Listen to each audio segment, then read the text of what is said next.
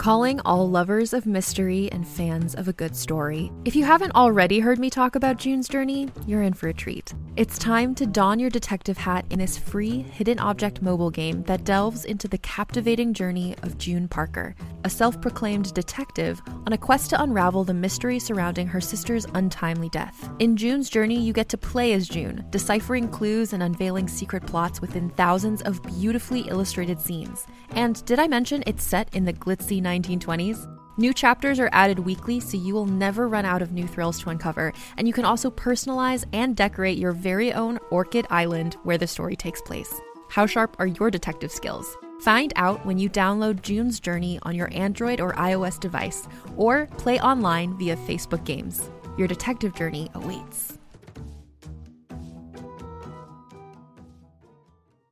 Hey there, it's Rachel Ballinger, and I am thrilled to invite you to Rachel Uncensored, my podcast where I get real with my friends and celebrity guests, where we talk about all sorts of topics. From personal stories to hot button issues, we cover it all. New episodes drop every Wednesday, so make sure you tune in on Apple Podcasts, Spotify, or wherever you listen to podcasts. Trust me, you won't want to miss out on the fun and candid conversations we have here on Rachel Uncensored.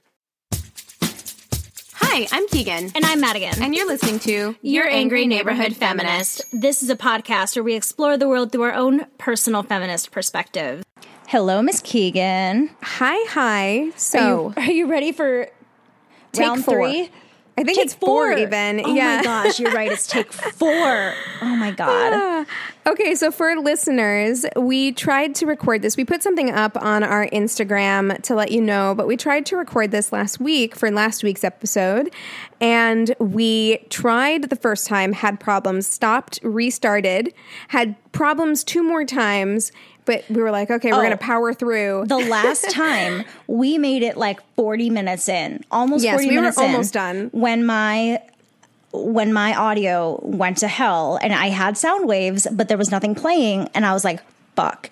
So we listened back. Sure enough, there was no there was no sound. This is the thing. I was talking to Christina, my co-host from My Worst Date, who does a lot of our editing, and she said that if your storage, if you don't have enough storage when you start recording, it doesn't matter if you have sound waves, it will clear everything. Yep. So I was like, that's probably what happened. It's exactly what happened. But then after that, I bought like two more terabytes of like iCloud storage and all this stuff, and nothing was working. So I am now on my dinosaur of an old computer.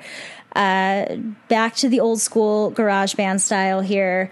Well, but fingers crossed, because if we don't make it this time, I'm just going to assume that John Lewis is looking down on us from heaven and is just like, sis, no, call it a day. Call it a- It's- it- we- It's not meant to happen. I didn't. I I wouldn't have wanted you to work this hard.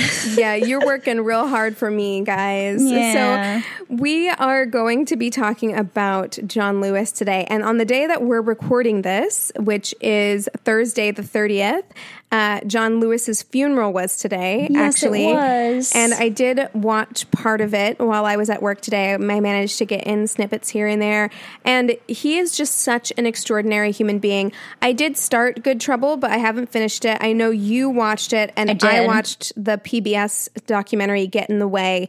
There is something about watching John Lewis speak, live, just Exist. be, Yeah. um, that is incredible. Like every person I talk to who has watched any of these documentaries or spent any amount of time like actively researching this man have said like he's brought me to tears. Yeah. And I swear to God I was in tears in the first like 10 minutes Yeah. of Get in the Way. Yeah, So well, he just has such a brilliant way of speaking and such a brilliant way of getting his point across that makes him seem so personal. And that's something that, you know, we, when we were recording this the first few times, we talked about in both documentaries how we would see people just come up to him all the time. Like there was a clip in Good Trouble where he's got lipstick on his mouth and his staff is like making fun of him for it. And he's like, she kissed me. Like what? These people just flock to him and love him. And he just takes the time to talk to everybody. Like he's just another he's not human. He's something else, you know? it feels genuine. I think that that's what it is, is because for a lot of people, even when they're very nice people, you can tell when they're tired or they're, you know, they've got other things on their mind. Right. When he's interacting with other people, it feels so genuine. And I brought this up the last time we recorded. We shouldn't say that every time because Yeah, we'll we say that a million times. um, but there was footage in the beginning of Get in the Way where he, even in late into his career, where everyone knew him and he didn't have to do these things anymore, he would still do like cookouts with people who were local, like in mm-hmm. Atlanta. And there was footage of him at a cookout that made me like literally. I, I might be like really hormonal, but it's making me kind of like tear up right now because he's this like old man this like mm-hmm. precious old man, and he is being pushed on a swing set Yeah. by just like one of his constituents. And I'm like, this is the cutest thing I've ever seen in my whole life. It's like, well, he is such an amazing person because you know we're going to talk about all of the things that he did in his life and the struggles that he's gone through in his life. Yet he had almost like this childlike exuberance because there was another video where he's dancing to the song "Happy" by Pharrell Williams. And, you know, people were shocked to see this like silly, you know, video of him go viral. And it was so funny. His secretary that worked with him forever was just like, oh, yeah, John loves to dance, like, obviously. And it's just, he's so unique. Yeah, I feel like people have this mental picture of what an activist looks like, and you almost have to be like hard and serious uh, Yeah. to to fit that kind of like activism mold. Um, and he is very serious about social justice and civil rights. Like that's what he devoted his life to. Yeah, he devoted his entire life to these things. However, you can tell that he is a, a kind person and that he believes in social justice because he is a kind person. Well, Like, right. I was going to say he he practices what he preaches. You know, he's he's e- exhibiting the kindness that he wants everybody to treat each other with. You know, Yeah. So truly, truly, truly a role model. So let's get into this wonderful man's life. Let's Uh, do it. Let's do it, Keegan. Fourth time's a charm. All right. I swear I won't say that again. Uh, so, John Lewis was born on February 21st, 1940, in Troy, Alabama. Pisces. What? Oh, I know. He's a Pisces like me. I just have to point that out every time. Every time, yes, Keegan, he's a Pisces. So tell me what he's like then. What what are Pisces like? I mean, we're all like John Lewis, obviously. obviously. We're all just little John Lewises. No, but I mean, look, I don't put a lot of like real serious stake into astrology, but there is this idea that Pisces are very like sensitive and kind. And I'm like, that feels right. Yeah, yeah. Uh, I'm a Cancer, and Cancers are known for being sensitive and fucking crazy, which is right. Great. So, which is exactly me. All right. So, John was born third out of ten children to his parents, Willie Mae Carter Lewis and Eddie Lewis. His parents are both sharecroppers in Pike County in Alabama, and John grew up helping his parents and siblings pick cotton. So he was always very, very uh, into his education. He was always like, his siblings said he always behaved really well. You know, he'd wear a suit and tie to school. He loved reading. Like, his education was so important to him. And he really, you know, he didn't mind. Obviously, you know, he worked with his family in the fields picking cotton, but his brother, you know, saw his love for knowledge and would take over John's duties in the fields so that John could go to school and get an education. Um, and I think that's such a beautiful like way for him to kind of start his journey to have his family kind of uplifting him in that way. Yes, and he, and he held on to that throughout his whole life, his love for learning. Um, but his parents were sharecroppers, so they were working for almost no money, and this is something that John realized very very early. So he kind of jokes in get in the way with his brothers about like him not wanting to work or rather you know that he would rather be reading books or doing something else. And he clarifies that it's not that he is afraid of hard work. Obviously he was willing to do whatever the family needed of him. Right. but he recognized very early on that the whole family would be working all year round in this hot Alabama sun only to make almost no money at the Right. end of the year. Like the inequality was something that struck him very young and the injustice of it. And so he realized that this was just like another form of slavery and he resented it deeply. And a lot of the people in his community, including his parents, had this mentality that this is just the way it is. Right. Yes, we know it's you not just fair accept it because this is the way it is. If you want to stay safe, you keep your head down. Don't get into any trouble. you know, just keep your head down. This is just the way that it is. Um, but he had a very, very keen sense of justice very early on and he knew that the things going around going on around him particularly segregation were not right i mean you talk about his love for reading and he talks about how when he was young, he went to the library and the librarian kicked him out of the library there in Alabama because black people weren't allowed to be in the library. So Right. he knew from a young age this isn't right and I don't want to just take it lying down, you yeah, know. exactly. And while, you know, he grew up with this great, you know, love for knowledge and education, he knew that he always wanted to be a preacher. Uh, one of my favorite parts of Good Trouble, the documentary, was the amount of times I got to hear his chicken story, the infamous chicken story.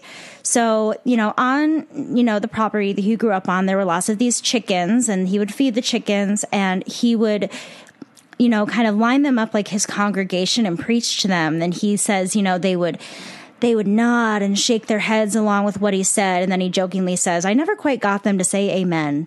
But you know, he just had this like a, a natural ability to preach and he knew he Yes. was good at it. He spoke well, he was Well, smart. Other people knew he was good at it as well. One of my favorite parts in Good Trouble is when he's talking to his brother and they're telling the chicken story and he's talking about the chickens.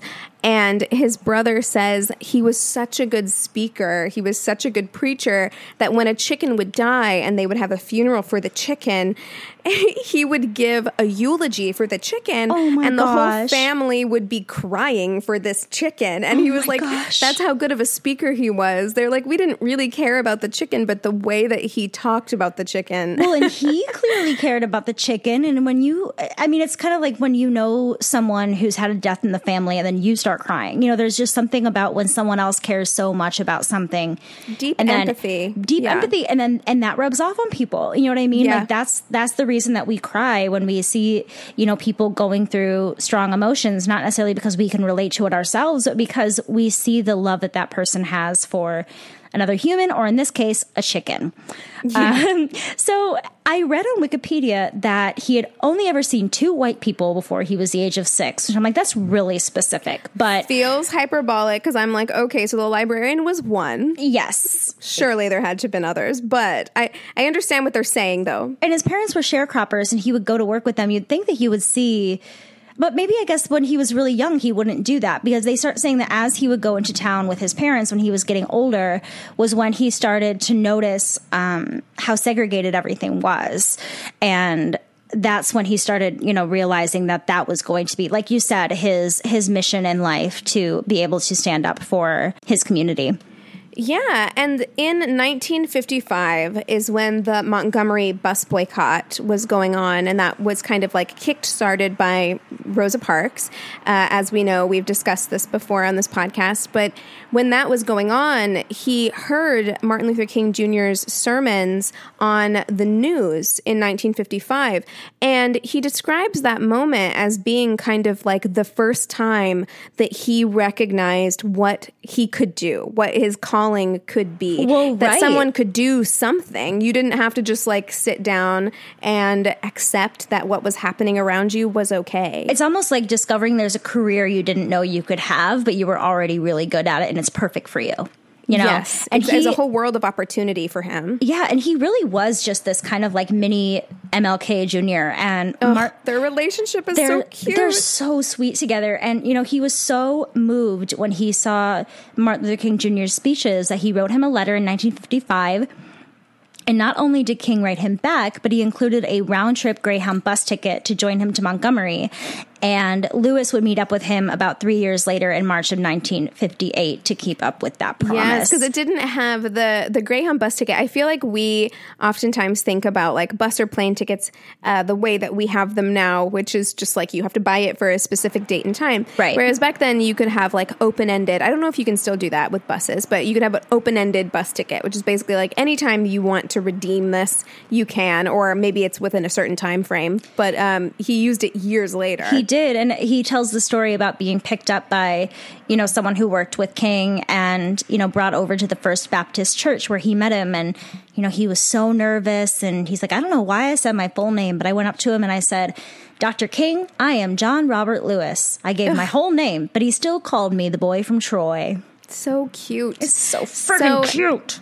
In 1957, John left Alabama. He leaves Alabama and he goes to attend American Baptist Theological Seminary in Nashville. Mm-hmm. And in Get in the Way, he talks about how it was a major change for him because his classes in Nashville were integrated. Uh-huh. And like you said, his interactions with white people, particularly any kind of progressive white presence, were limited to none Yeah. in Alabama. So this was a massive change for him. All of a sudden, he's going to classes um, with not only with white people, but with other white people who also feel um, this passion for civil rights and social justice. Exactly.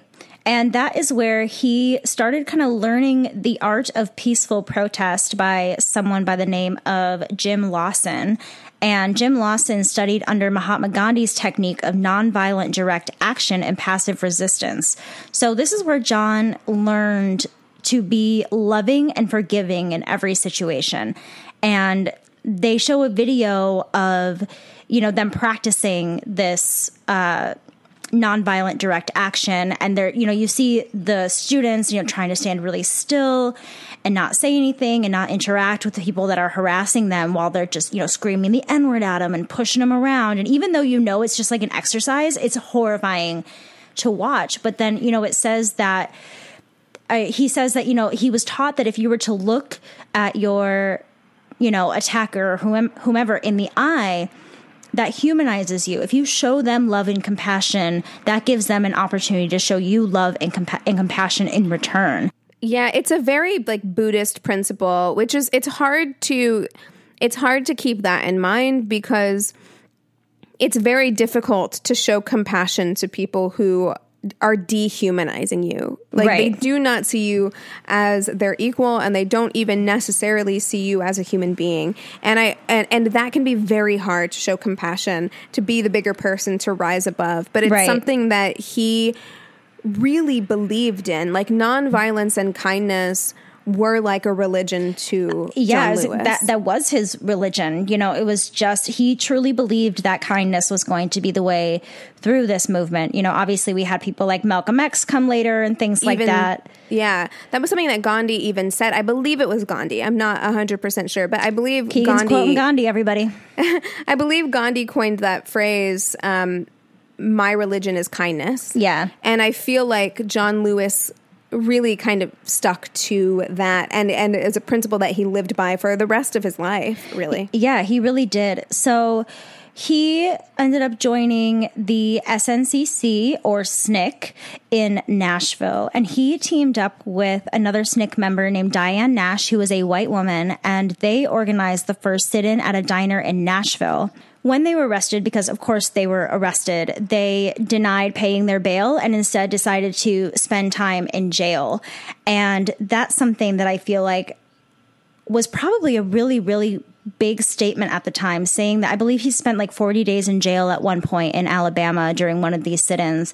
And that takes a lot of courage because I would immediately be like, someone pull this money together and get me the fuck out of here. And he's like, you know what? Well, it's something that It's something that still happens at protests today. So if you go to protests, um, depending on the anticipation for violence from you know law enforcement officials, particularly, I've gone to protests where they have asked before the protests began who is willing to be arrested. Yes, exactly. Um, and then those people essentially volunteer to be arrested. So I mean that kind of bravery does still exist, but yeah, I mean, so the way that these these sit-ins would work is that they would go up to the lunch counter they would sit down they would read a book and they would wait to be served and they would never get served. And then at the end of the day they would pack up all their shit they'd go home and then they would come back the next day. And very quickly white people began to see what was going on in Nashville and their way of life began to feel threatened and they became very aggressive. And so like you said a lot of these nonviolent protesters including John um, were arrested and not only arrested, but they were also beaten. Um, by the protesters and sometimes by police. And John describes that first time getting arrested for the sit in and how his mom wrote him this letter telling him to please come home, please stop what you're doing. She's worried for his safety. Um, and also, you know, there is this especially for black families i i feel like i know this was true of like my grandma she had five sons and there is this belief that like if you can just keep your sons from getting arrested and going to jail you Yeah. just have to keep them from getting arrested and Which going to jail because 100% yes sense yes as to why that would be a black mother's inclination to do that. Ab- absolutely. Yeah. Um, but John wrote her back and he was like, Mom, I love you.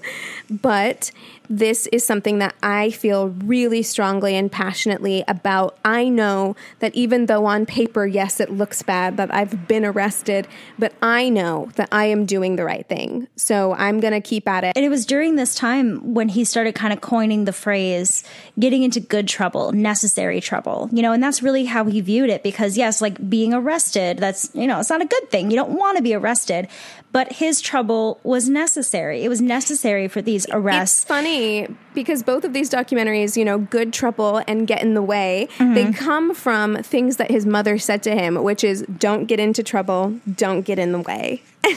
That is so funny. and so he would funny. tell people like you know he gave a commencement speech at harvard i think where he said like get in the way you know and um he was just such an incredible person because he was he went to college most of his siblings did not go to college and he didn't even get to walk in his own college graduation because it was at the time that he was getting arrested Oh my for gosh. the freedom rides which Yeah. is what we're going to talk about next Yeah, well, I wanted to to just kind of end this section by talking about how instrumental these sit-ins were in Nashville because it was through these sit-ins that the desegregation of lunch counters uh, happened in in downtown Nashville. So it wasn't like they were unsuccessful. Their their work was 100% worth it and I believe that this probably just spurred him even more to be like, "Hey, I did this. What else? What else can we do?" Right. You know, I, I do feel like knowing your power and knowing that you as an individual have the ability to affect change um, can really be this very exciting, enticing feeling. It like, is. I don't want to say that it's like a drug, but like kind of like Well, you're yeah. always wanting to seek justice after that because you were able to accomplish something. Right. If you were that able to do it once, why can't I do it a hundred more times with all these other things that are going on in the world? Exactly. Yeah.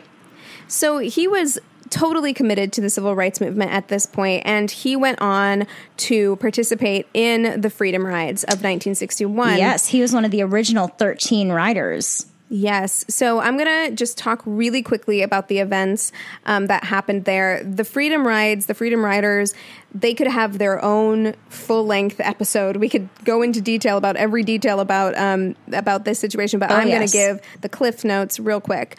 So, uh, bus segregation had been deemed illegal after the bus boycott that was ignited by Rosa Parks' refusal to move.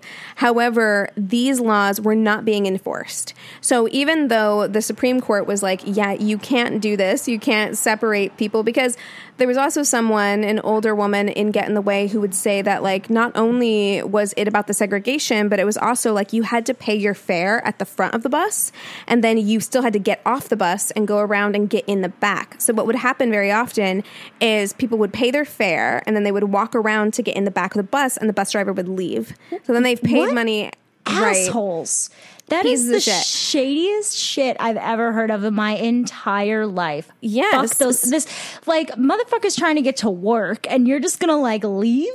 yes, yeah, no, just no regard, just pieces of shit. So after the bus boycott, though, you know, it was deemed illegal um, to have this kind of bus segregation. So not only on the bus, but also at bus stops and things like that, the facilities at bus stops.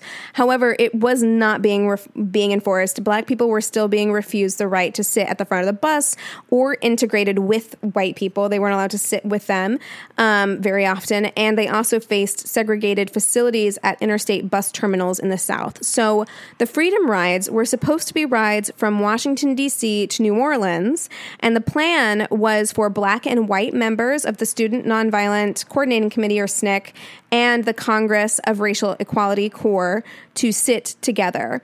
So, uh, and, and then there was like one person, there would be like one black member who was going to sit in the back, not breaking any laws. Yeah, so quote they unquote. the Freedom Riders were with black and white participants. It wasn't just a group of, of black people. In fact, they were almost half and half. I think it was like seven and six. I, yeah, it like was that. or five and four. It was, I believe, like one more white person than than black person. Right. And So, the one who was, uh, you know, kind of elected to sit in the back by themselves, um, that would be the person, if the others were to get arrested, that would be the person who would call. You know, SNCC and CORE to have people come bail them out. Right. So that was the purpose of that.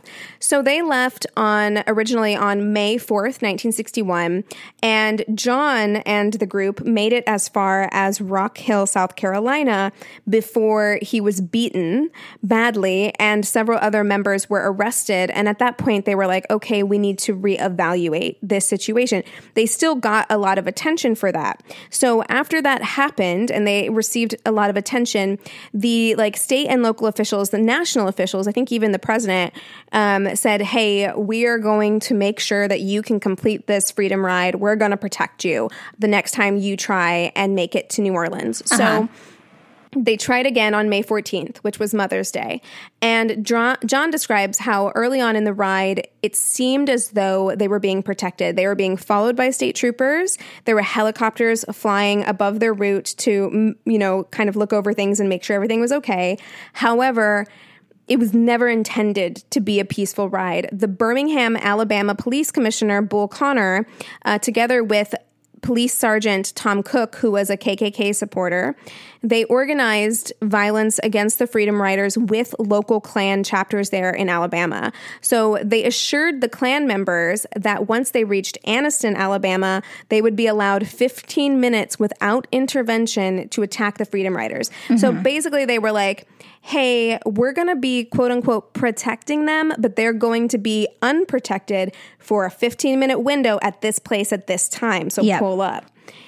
So uh, they pulled into the rest stop in Anniston, and John describes knowing that something was wrong right away. They had lost their police escort, everything was eerily quiet, and the others looked to John for guidance, and he told them, Don't resist, don't fight back, no matter what happens. And so they followed his lead. So when the bus attempted to pull into the rest stop, um, it was blocked by KKK members. The KKK members slashed their tires, threw a firebomb onto the bus, and then they held the doors shut. So they fully intended to, them. burn everyone in this bus alive.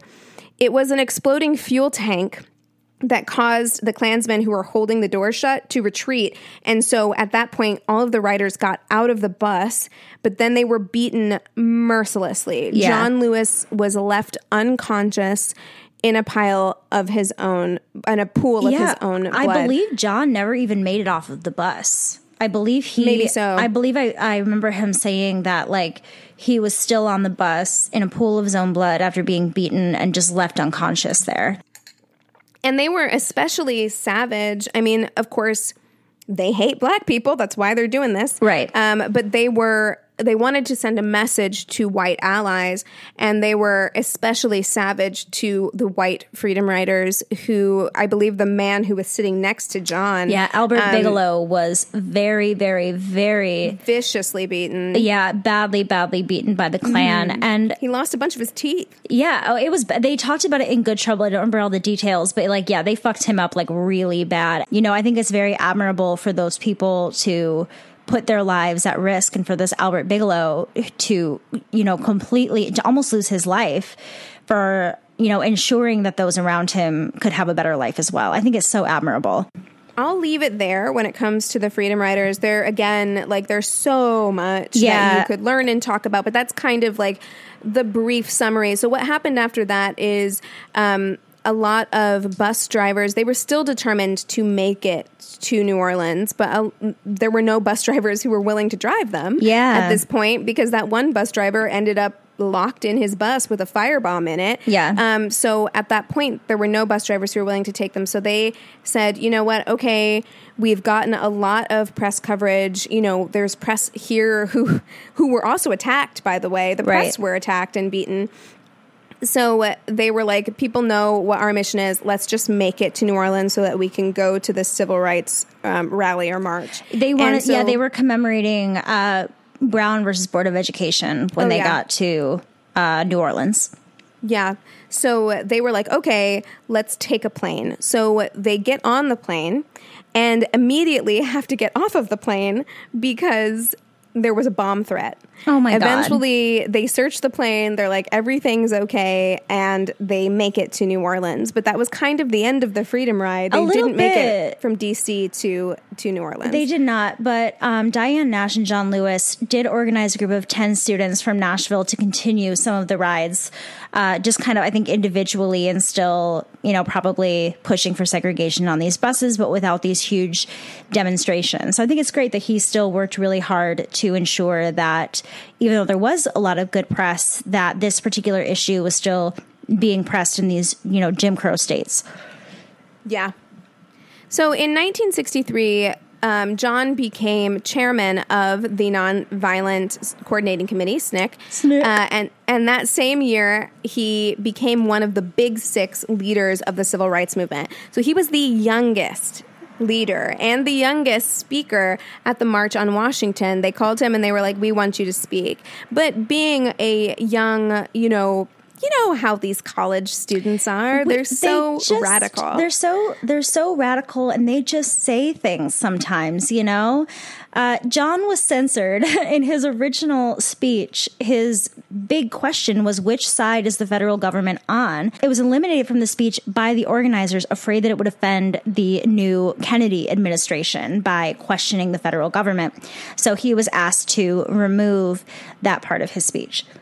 But still, I mean, this very young man. He was managed, like, was he eighteen or was he? I, I wanted to say 19. He was very young. it was Very like, young. I- it was somewhere between 18 and 20, I want to say, like very young. Yeah. Um, and he managed to deliver this incredible speech that, you know, to uproarious applause. So during his speech, he declared, We all recognize the fact that if any radical social, political, and economic changes are to take place in our society, the people, the masses, must bring them about. So Yes. everyone was like, yes. Yes, we must. Yeah, and you know, point. it was this was the same day as Martin Luther King Jr.'s "I Have a Dream" speech. So it is unfortunately not discussed in schools as much as it probably should be. But it is a really beautiful, moving speech, especially because he looks so young and he already has such power, and it's mm. And, oh, and we love seeing that. Like America loves to see these young people who are able to stand up and speak eloquently and get behind them. And he, There is something about a young person who life like yes they've learned a lot of things they've gone through a lot of things but like life hasn't worn you out yet Right. right you know what i mean it's like you haven't had you've still got the hope. There's something about like being even me who like I feel like I try to stay very like socially and politically active, but like even for me, when you work all day and you have to do your dishes and the laundry and go grocery shopping and do all of these like very adult tasks, it it fucks with your single mindedness. You know what I mean? Well, because Where, you, like, you can't have a one track mind. You have there's too many things that you have to take care of in your life to stay alive. Yes. so there's a passion that young people have, I think, because of that. Because That's a great point. You know, they don't have to necessarily focus on all of these other things. And I they mean, of course, they have beaten down. challenges. Yeah, of course, they have challenges and difficulties, but you know, they're not trying to figure out like how when am I going to pick up my kid from school? You know, Right. Yeah, exactly. Exactly. Um, so after the March on Washington, John became nationally known during his prominent role in the Selma March to Montgomery, aka Bloody Sunday. Uh, we covered the Selma March to Montgomery, I believe last year during Black History Month. I, I think so. I recently, or we recently, put out something on Instagram um, that has all of our episodes that talk about black Yes. issues. And so, if, if you want to go back in our Instagram, you can find exactly which episode that is. I can't remember right now, but we did cover it. We did Yeah. cover it. So we've talked about this a lot before. Um, and yeah, and it should be said that it was the March on Washington that instigated the Civil Rights Act becoming a law, which Yes. should have made it easier for Americans to, or for African Americans to vote. But in the South, there were all kinds of things, and we talked about this in the Selma episode. There were all kinds of hurdles that were being put in the way. Yeah. um, especially in places like Alabama and places like Selma, um, to prevent black people from voting and they'd be dumb things like you have to how many jelly beans are in this jar you have Right. to tell me the exact number or else we won't let you vote like just yeah, crazy what was stuff the what was the when we when I talked about Fannie uh, Lou Hamer? I believe it was something like the, she needed some past voting receipt or something to get it in. She's like, well, yes. obviously I don't have that. and they were doing other forms of voter suppression like having um, literacy tests when you know that you have been suppressing Right, you're the reason people's ability to read Yeah, yeah, exactly. yeah all this time and then you're like well you can't read well enough so we're not going to let you vote Right. you know stuff like that Exactly. Um, will you remind me why it was John that was chosen to be in the front of the line with Hosea Williams? Yes. So John wanted to participate in the march from Selma to Montgomery for voting rights for African Americans. But the other members of the SNCC didn't think that a march from Selma was a good idea. I think that they thought that there was a potential for violence, or I'm not sure exactly what their reasoning was. But Well, they I were mean, like, they were right if that was their thinking. it's true. It's true. But you would think that young people would be more radical in that way and less afraid.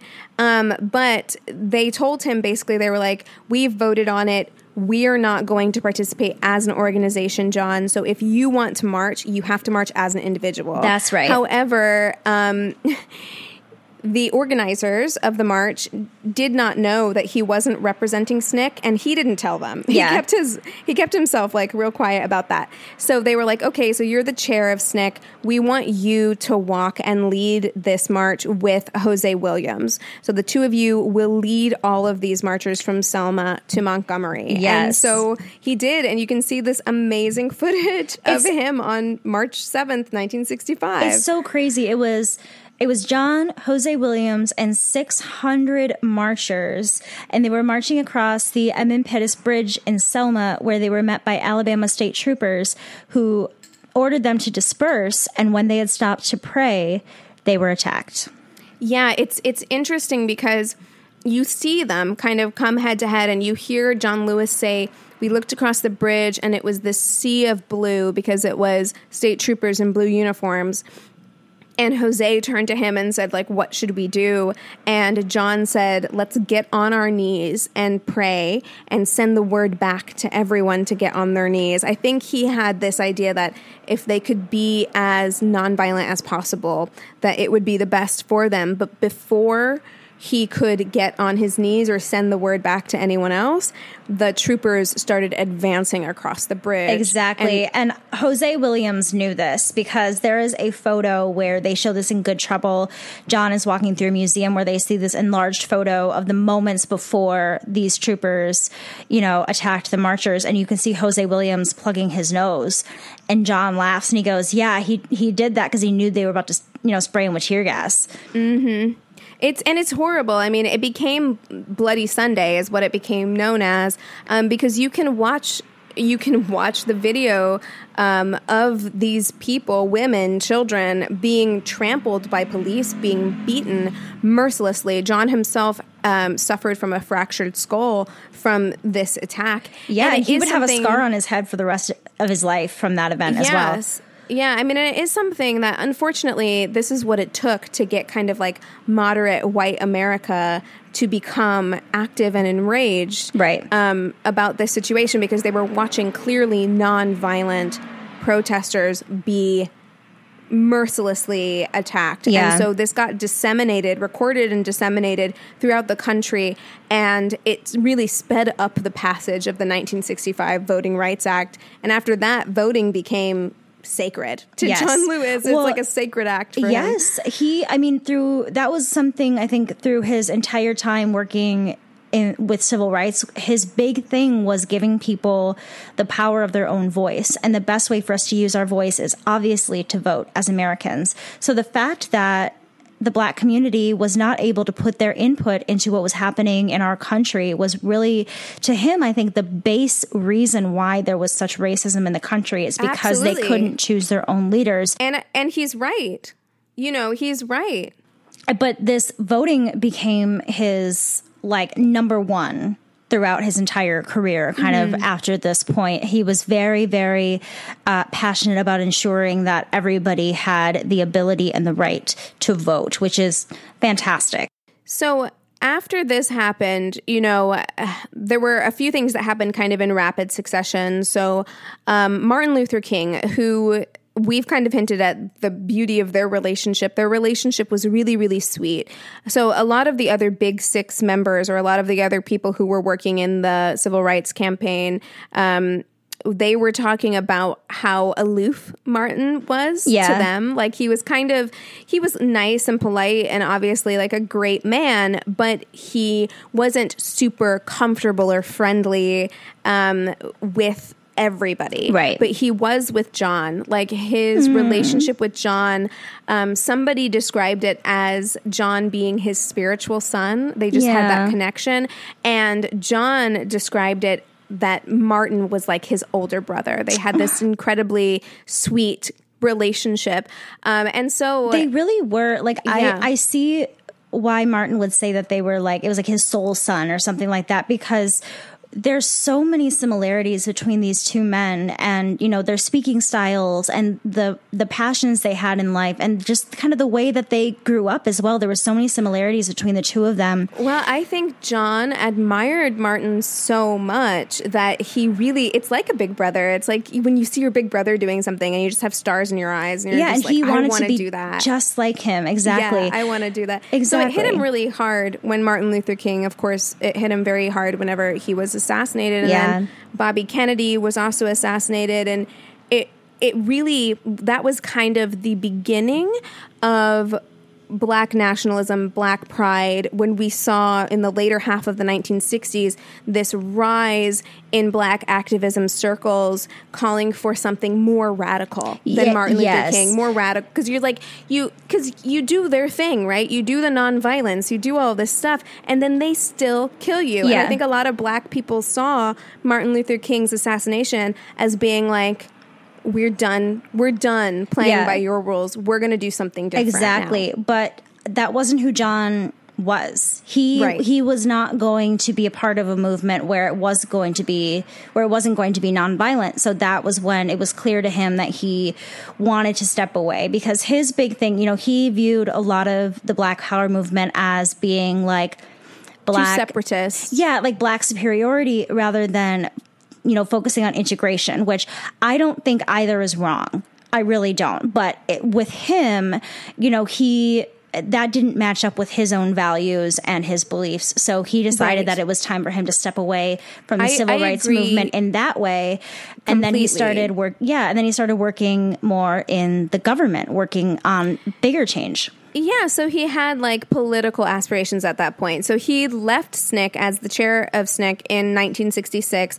Um, Stokely Carmichael, who was a radical younger man, kind of took his place as chairman, um, and he set his sights on moving into politics. Yeah. So in 1970, he became the director of the Voter Education Project. And during his tenure there, he helped register millions of minorities to vote. So, not just black people, but like so All everybody minorities. everybody Yeah. and i don't i didn't write this down and i used to have this memorized but in in the documentary they talk about how like voting in selma for minorities was like 2% and after john was there it got ro- like it rose to like 33% or something astronomical like that like that was really he he did have because of his speaking style i feel that he had such a great way of conveying to people that their voice and their opinions and beliefs did matter and that made people want to push even harder for their right to vote especially to black people. I feel like his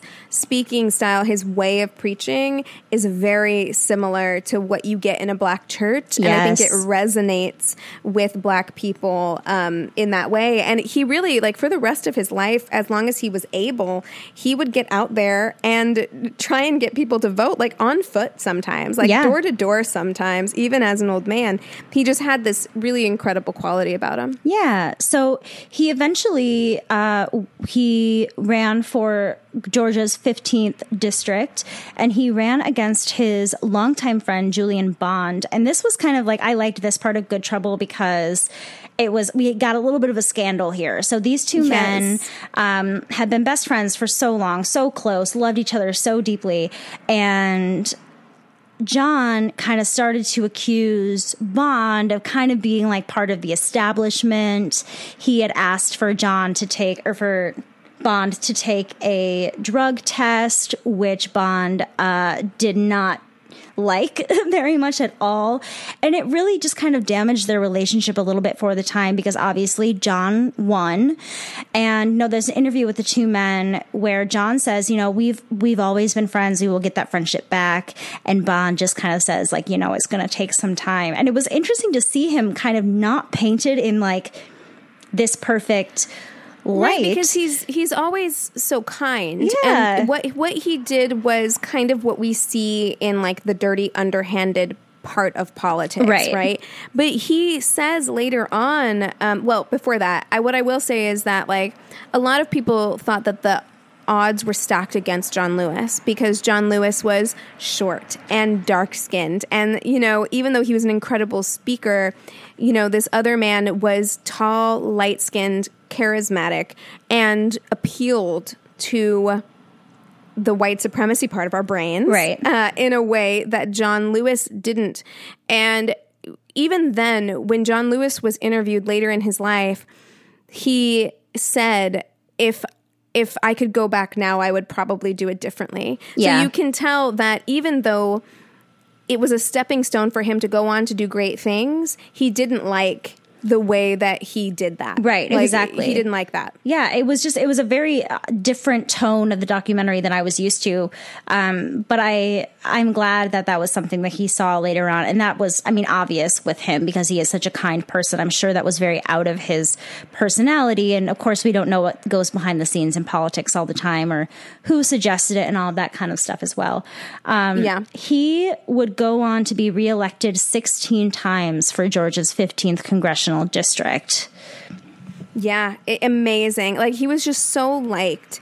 Um, and then in 1986, he was elected to the House of Representatives, uh, and I believe he remained in the House uh, pr- until his death, or almost, I or believe nearly. I believe he did. There was a really great scene in Good Trouble where John and his staff members are waiting to see um, who's going to get the House, if it's going to be the Democrats or stay with the Republicans. And there's this huge celebration, like we got the House back, we got the House back, and yeah, I, I I, believe that he was part of that until he passed.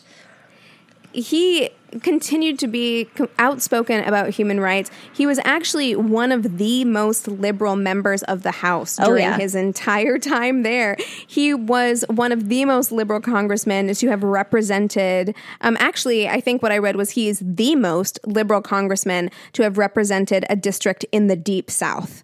So that's how likable. That's how likable he was. He was out there being like women's rights, gay rights. Yeah, he rights opposed the Gulf War. He opposed. He Yes. fought for national health insurance, fair housing. He fought And against the death penalty in the deep south were like we we stand John. We stand that's him. You know? crazy. I haven't said this word in so long, but that's bonkers. Bonkers. It's- banana sandwich for sure.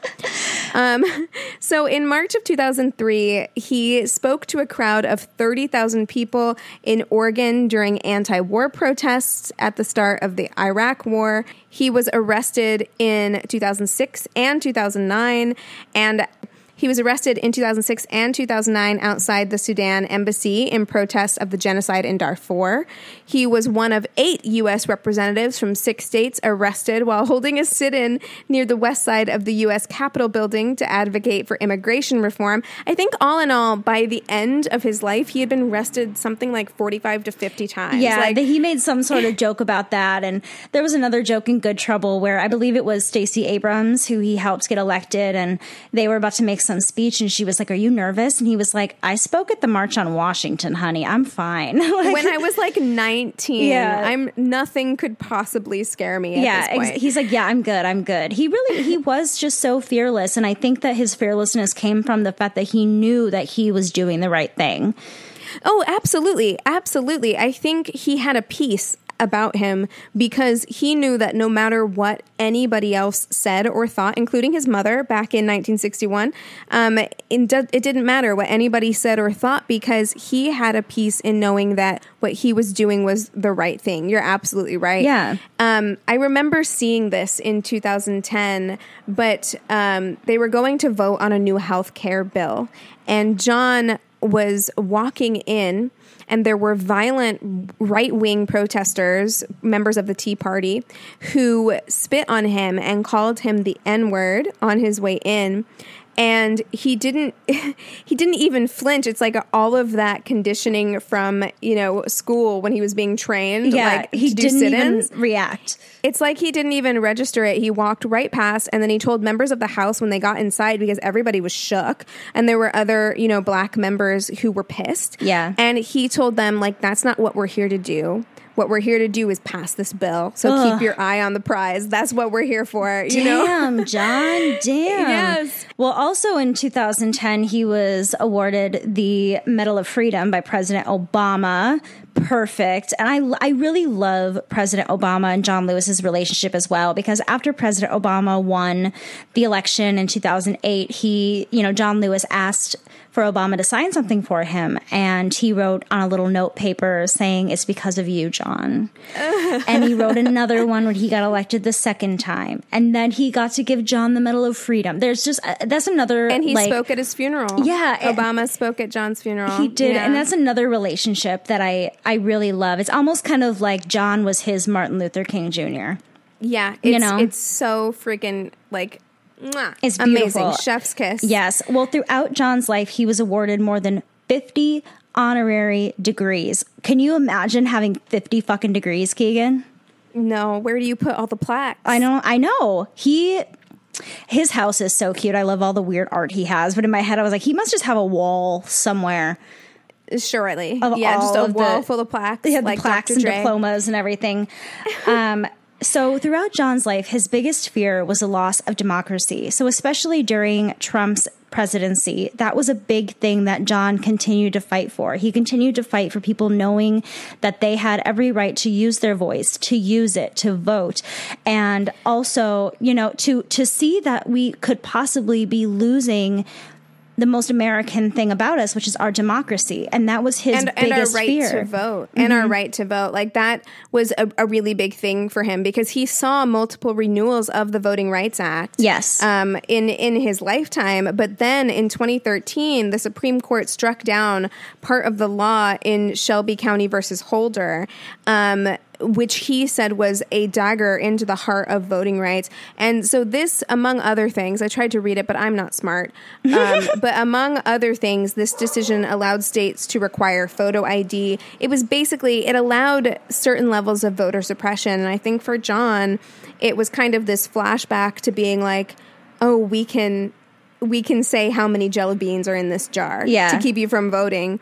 Um, and it was it was a difficult thing for him to have to deal with. I'm at, sure at that time. And can you and uh, you know, so John passed away last week on July 17th, at the age of 80. But there is something so unsettling to me that he passed away during this administration, during a time where our right to vote is potentially being taken from us it's just like this is the time that we need him more than ever. But at the same time, with his passing, there's been this resurgence of people talking about John Lewis and talking about the things that he did, which I think could right. be just as and important.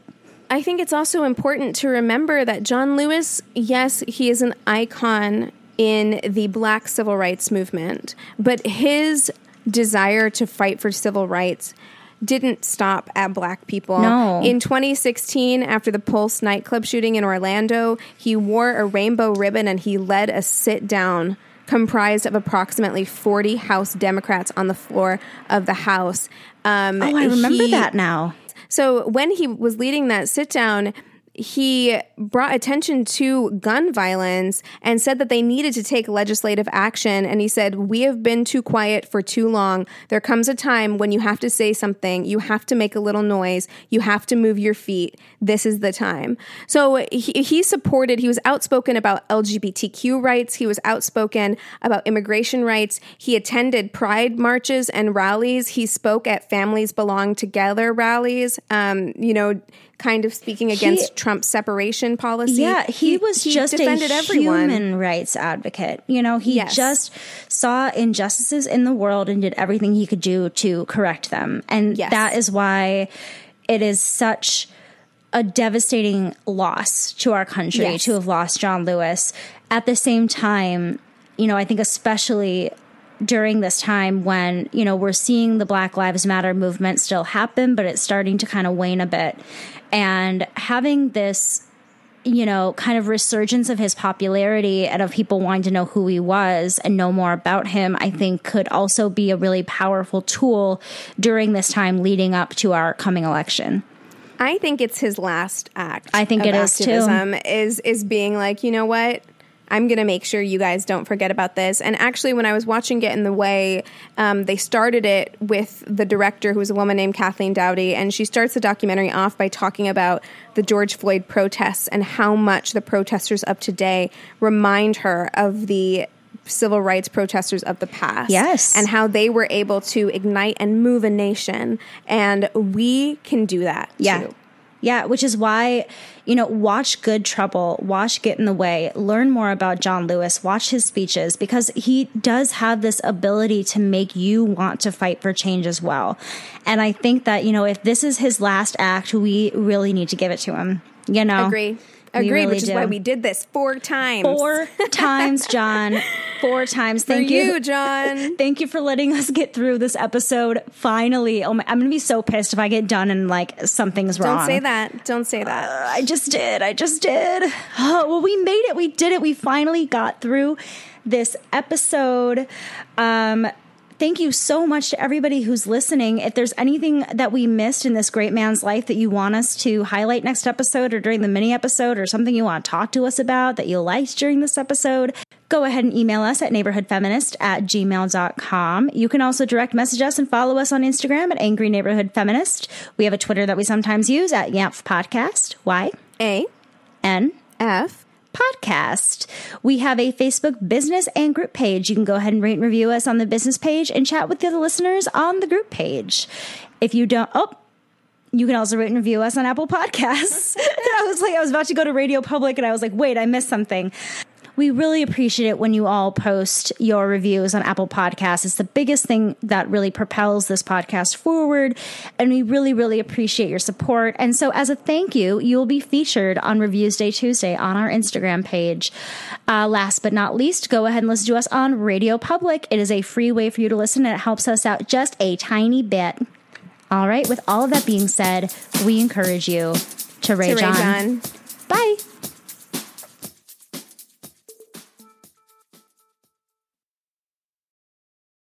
Hey there, it's Rachel Ballinger, and I am extremely excited to invite you to Rachel Uncensored. It's my podcast where I sit down and get real with my friends and celebrity guests, where we talk about all sorts of topics. And sometimes we might be under the influence when we do so. We cover things from personal stories to hot button issues. And it's the only place on the internet you can find an uncensored version of me. It's a side of me that you might not have seen before because it's not the most family or brand friendly. But don't worry, I'm still sort of slightly a decent human being. If you're intrigued, then make sure you check it out. New episodes drop every Wednesday. You can find it on Apple Podcasts, Spotify, or wherever you listen to podcasts. Trust me, you won't want to miss out on the fun and candid conversations we have here on Rachel Uncensored.